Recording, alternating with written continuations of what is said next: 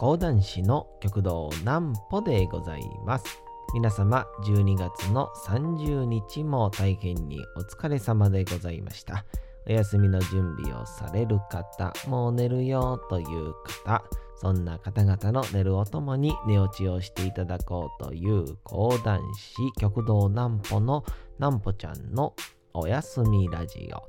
このラジオは毎週月曜日から木曜日の23時から音声アプリサウンドクラウド、Spotify、Amazon Music、Podcast、Audible にて配信をしております。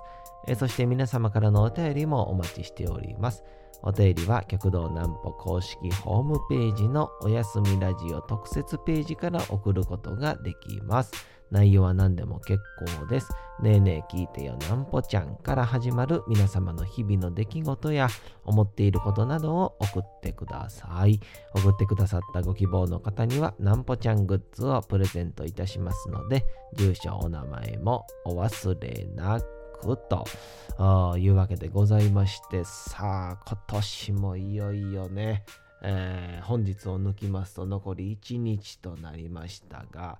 えー、昨日は一応ですね、まあ、この極道南歩の、まあまあまあ、2020年ですか、えー、2020年のベスト3みたいな感じで、まあ、誰がマジで興味ねあんねんみたいな内容話しましたけども、えー、まあまあまあ、とりあえず2020年をちょっと振り返ってみようかな、みたいな話とともにですね、えー、今年1年間、僕的にはもっとこうやったらよかったな、みたいな、非常に無責任な話をね、今日はしようかな、なんても思ったりしますね。もう31日やったらもうちょっとね、えー、来年に向けて話するんでしょうけど、30日がゆえに話してしまうみたいな、えー、話を、ちょっと今日は話しようかな、なんても思ったりしますけども、えー、その前にあのちらのコーナー行きたいと思います。こちらのコーナーです。なんぽちゃんの明日は何の日？さて、明日12月31日でございますけども、さあ、この日はもうもちろんね、えー、皆様、この言葉がうまい思い浮かぶと思います。えー、大晦日でございますね。えー、さあ、大晦日って言ったらなんかね、改めて聞くと、何のこっちゃみたいな感じになるんですけど、えー、まあ、改めて読みますとですね、1年の最後の日でありますと、えー、月末のことを、みそか、つごもりって、あのね、えー、あれですね、日曜日の日に毎日の毎と書いて、つごもり。そこにもう一個、つごもりの日と書いて、みそかと読むらしいんですけどね。ともいい、一年の最後となる月末なので、大みそか、大つごもりと呼ばれておりますと。えー、ちなみに、えー、みそかは本来30日を表す言葉だそうですが、時代とともに最後を表す単語に変わっていったそうです。えー、また、つごもりは月ごもりという言葉が転じたもの。で、以前は毎日、毎月1日が新月の始まりとされていたことから、月の終わりの日を意味するようになったと言われております。えー、月、えー、これは月ごもりですね。え、新月の前前日に月が隠れている状態だと。で、このもう一個ね、除夜ということから、えー、大晦日の夜のことと。えー、除夜には昔から各家庭で年越しそばを食べ、寺では除夜の鐘が叩かれるなど、一年の神様である年神様を迎えるために朝まで眠らずに過ごす慣習があったそうだと。えまたそばには、え神殿も細く長く幸せをそば、自分のね、この横にそばから、えー、招き入れるとの願いが込められており、え、残さずに食べきると、より多くの幸せに恵まれるとされていたと。また、除夜の鐘が108回叩かれるのは、人間に108ある煩悩を洗い清める効果があるという、え仏教の教えから来ております。ということでございます。ちょっと長くなりましたけどもですね。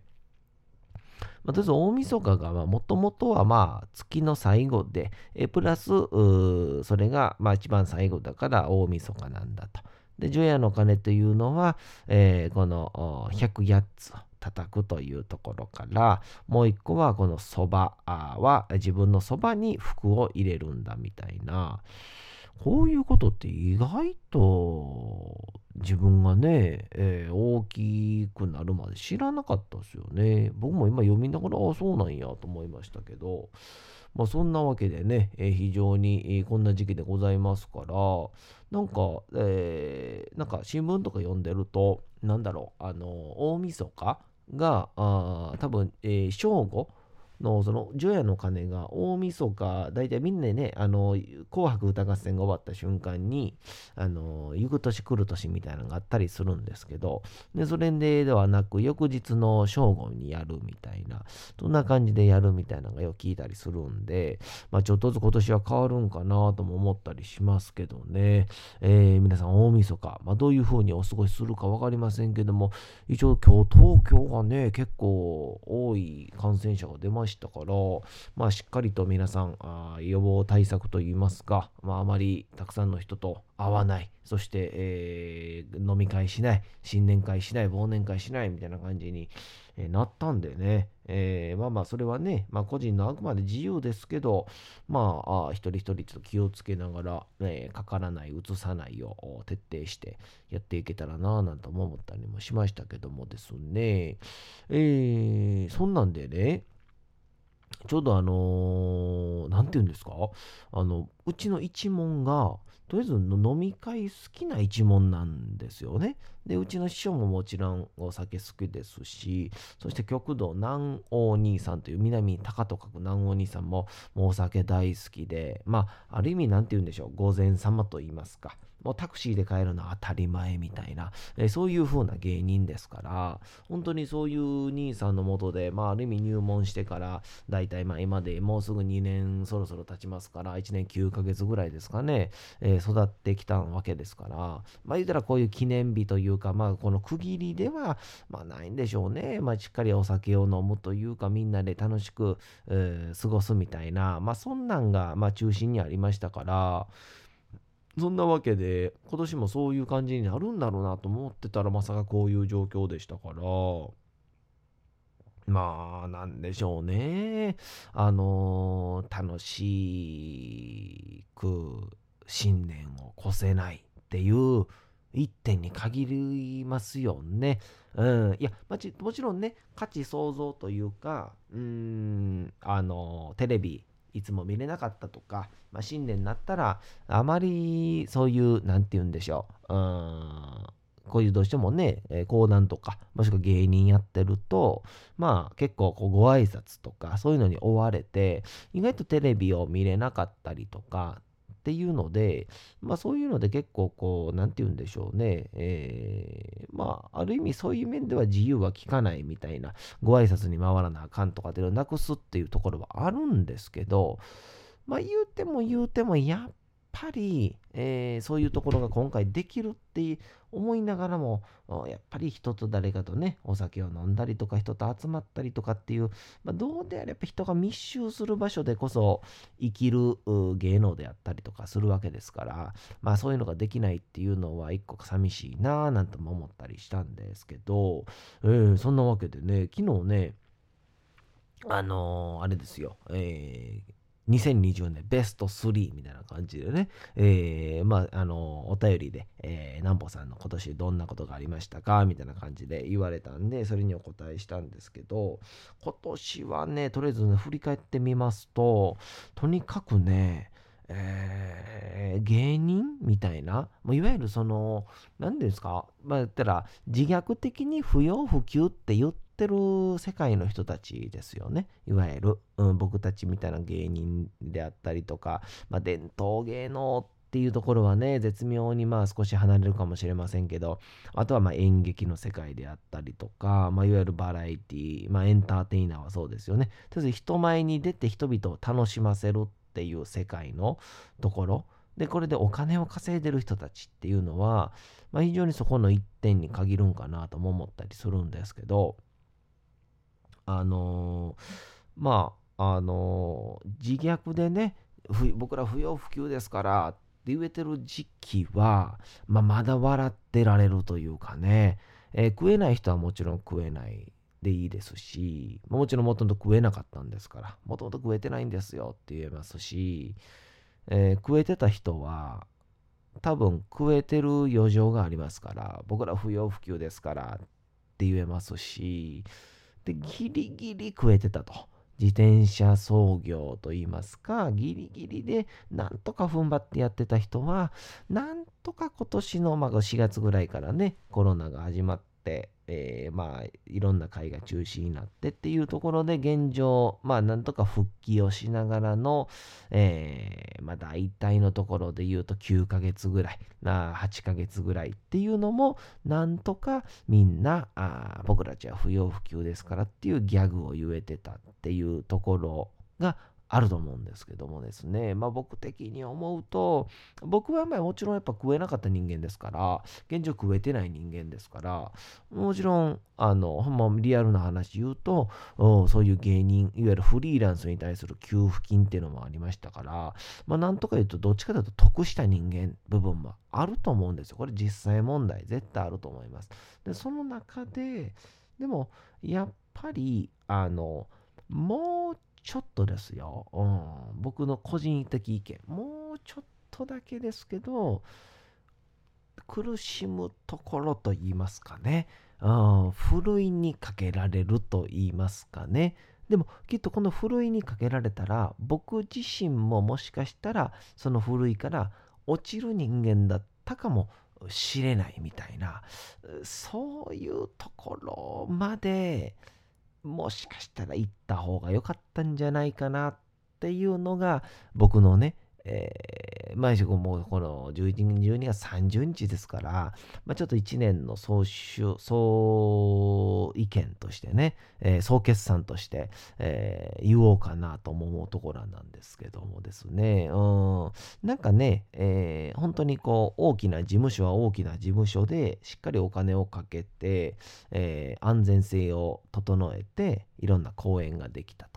で、かかった人は、まあ、プラスそういう危険性がある人っていうのは、えー、出演、まを辞退するっていう形になって、で、僕たち用のようなフリーランスと言われる、言うたら、まあ、言うたら事務所に所属してないような人間っていうのは、まあ、いわゆる大きな外野からの命がありませんから、まあ、やろうと思えばできるっていう、もういわゆるそういう安全性っていうのを守らなくても、えー、ギリギリ守りながら、えー、お客さんが安心をしてくれるっていうのを前提に守りながらやるっていう、そういうところを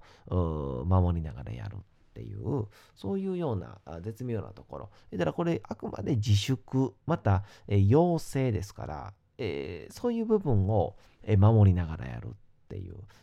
自分たちが安心できる、お客さんが安心できる、その総合が成り立ってこそできるっていうところでやってるので、まあなんとか復帰まではいかないですけど、まあまあまあまあ、昔のような形にはなんとかなってるっていうところがあるんですけど、でも、まあ、実際問題、このすごく言うと、まあ、自分も含めてなんでしょうけど、えーえー、食えなくても芸人ができる。食えなくても役者ができるっていういわゆるアルバイトでできるっていう立場の人間が非常に増えている状況なので自分も含めて。っていうのを思うと、まあ、今回はそういう意味ではこういうコロナ禍になって、えー、食えないではなく、できないという状況。で、できないからこそ時間が余って自問自答をする。自分はどうすべきなんだろう。自分は、えー、存在するべきなんだろうか。で、不要不急なんだって言われてしまうっていう、そういう中で、えー、まあまあまあまあ自分が、あそれでもやりたいのか。あみんながやめてって言っても自分はやているような人間なのかってそういう部分を非常に考えさせられるこの1年だったなと思うわけなんですけどもですね。まあそれでもまあ僕自身はまあきっとこういうやってる自分が楽しいし、まあ、やってるこういう世界にいたいし、まあこういうことをやるっていう意義を感じるから、まあ、現状やってるんでしょうけど、で、これがまあ、えー、もしかしたらね、えー、あともう一年続くってなったら、いや、そんなもんもできへんっていう、そんなもんもやってられるかって言って辞める人間はもちろん増えていくと思うんですよ。で、その時に初めて、えー、今自分自身が、まあ、この芸能であったりとか、また、まあ、舞台であったりとか、まあ、多分これはきっと飲食店でも一緒だと思うんですよ。飲食店でもこれをやろうかみたいなことを見つめ直す期間になったんじゃないかなと。で、多分、現状まだこう、なんて言うんでしょうかね、国とか、あまた行政とかに対して、給付金をくれっていうのって、多分、かつての時代に、まあ、言ったら2019年の12月に戻れるっていう希望があるから多分僕らはまだ言ってるんですよね。うん。給付金をくれたらなんとか復帰するまで持ちこたえれると思うっていうところまで僕たちは待ってるけどでもきっと世界はそうじゃなくてまあ多分きっと新しいことを考えなくちゃいけないことになってるっていうのを改めて何で思ったかっていうとかつて講談師が一気に減ったっていう時代はもちろん何て言うんでしょうその時代に必要とされなくなったってていうのは、えー、もちろんそうなんでしょうけど一つはやっぱりあのペストが流行った時代にいわば今時代今のように人間が集まる言うたら人間が集まったら感染が広がりますからっていうので公爵場みたいな場所がどんどんどんどんと制限をされていって、えー、講談師の活動が制限されていって、で、公爵場で飯を食ってた講談師が、いや、こんなんやってられるかって言って辞めていった。っていう。で、人が集まるっていうのが無理だから工業が廃れていった。っていう。で、上方で、えー、いわゆる、その、なんて言うんでしょうね、えー、落語会さえも廃れていったでも、後に上方では四天王が現れて、えー、落語会はどんどん復興していくっていう後になっていくんですけど、言ったら、まあ、うちの師匠がよく言う三代目曰く、大体パペストが収まるまで3年から4年かかった。まあ、今では科学の進歩がありますから、それが2年、3年で、もしくは1年で収まるのかもしれないですけど、ウイルス自体も進化してますから、どうなるかわからないっていう、そういう場面で、自分の、何て言うんでしょうね、やりがいみたいなもの、そういうものが試される期間だったっていう、そういうのを改めて思いましたね。うん、だから、この時にやっぱりポジティブな意見を言う人も言えば、ネガティブな意見も言う人がいれば、自分に対するポジティブな意見、自分に対する、他人に対するポジティブな意見、自分に対するネガティブな意見、他人に対するネガティブな意見を言う人も、それはもちろんいるんですけども、やっぱり、こういう時にこそ、なんて言うんでしょうね。うん貧乏でもやりますせ。え僕やりたいからやりたいんすよ。っていう理由なき根拠。ああいうものを自分自身が持たないといけないなってのを改めて思いましたね。えー、理由なき根拠を持てるような人間だからこそこの世界にいるんだっっていう、まあ、すごく意味のわからないことを言うてるかもしれないんですけど、それだからこそ魅力があるんじゃないかな、みたいなことも思ったりは、え、するんですけどね。えそれなんでかと思ったかって言ったら、やっぱり私のこう兄弟子であったりとか、またこの師匠という存在がですね、まあ、改めて思うと、あんだけ講談会が発展してなかった。改めて講談会があんだけ衰退をした時期、そういうことを知りながらも、講談という世界でやっていたっていうのを思うとですね、えー、まあ、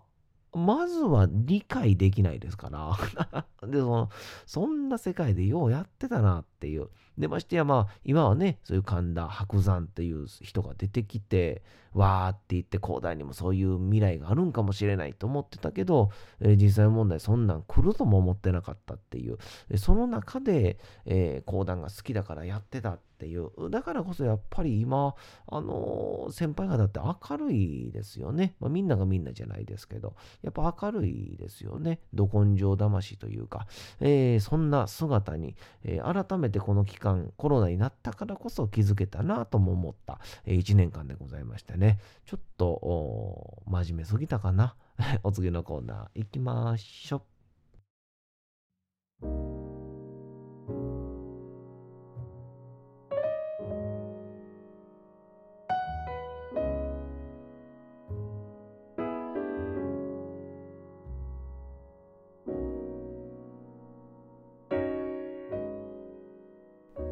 うとうと朗読会の時刻となりました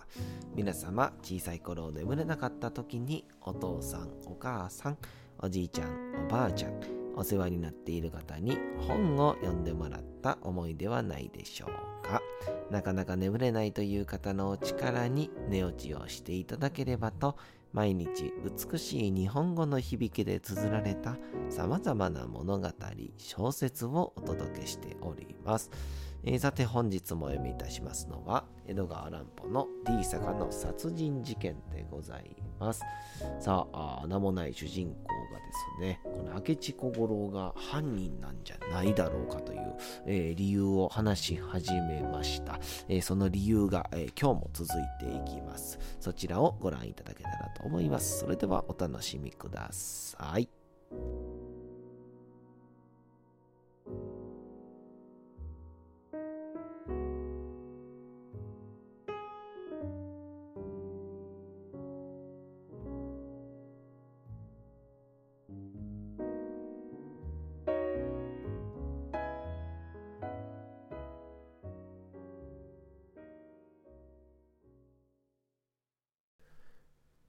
D 坂の殺人事件。江戸川乱歩。君はきっとそれじゃあその犯人はどこから入ってどこから逃げたかと破問をするでしょう。確かにその点が明らかにならなければ他のすべてのことが分かっても何の甲斐もないのですからね。だが遺憾ながらそれも僕が探り出したのですよ。あの晩の捜査の結果では、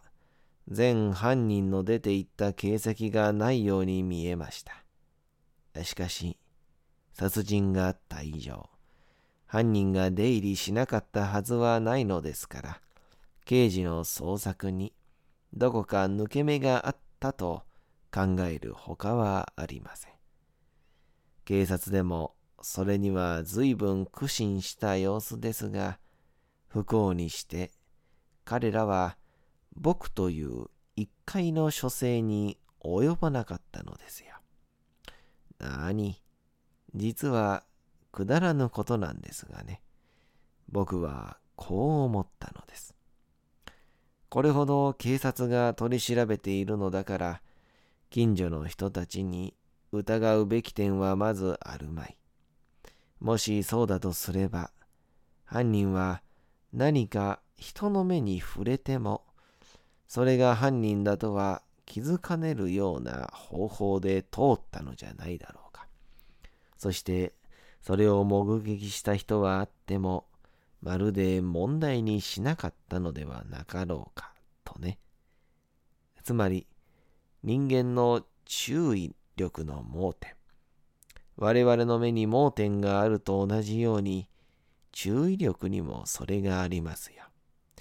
それを利用して、手品使いが見物の目の前で、大きな品物を訳もなく隠すように、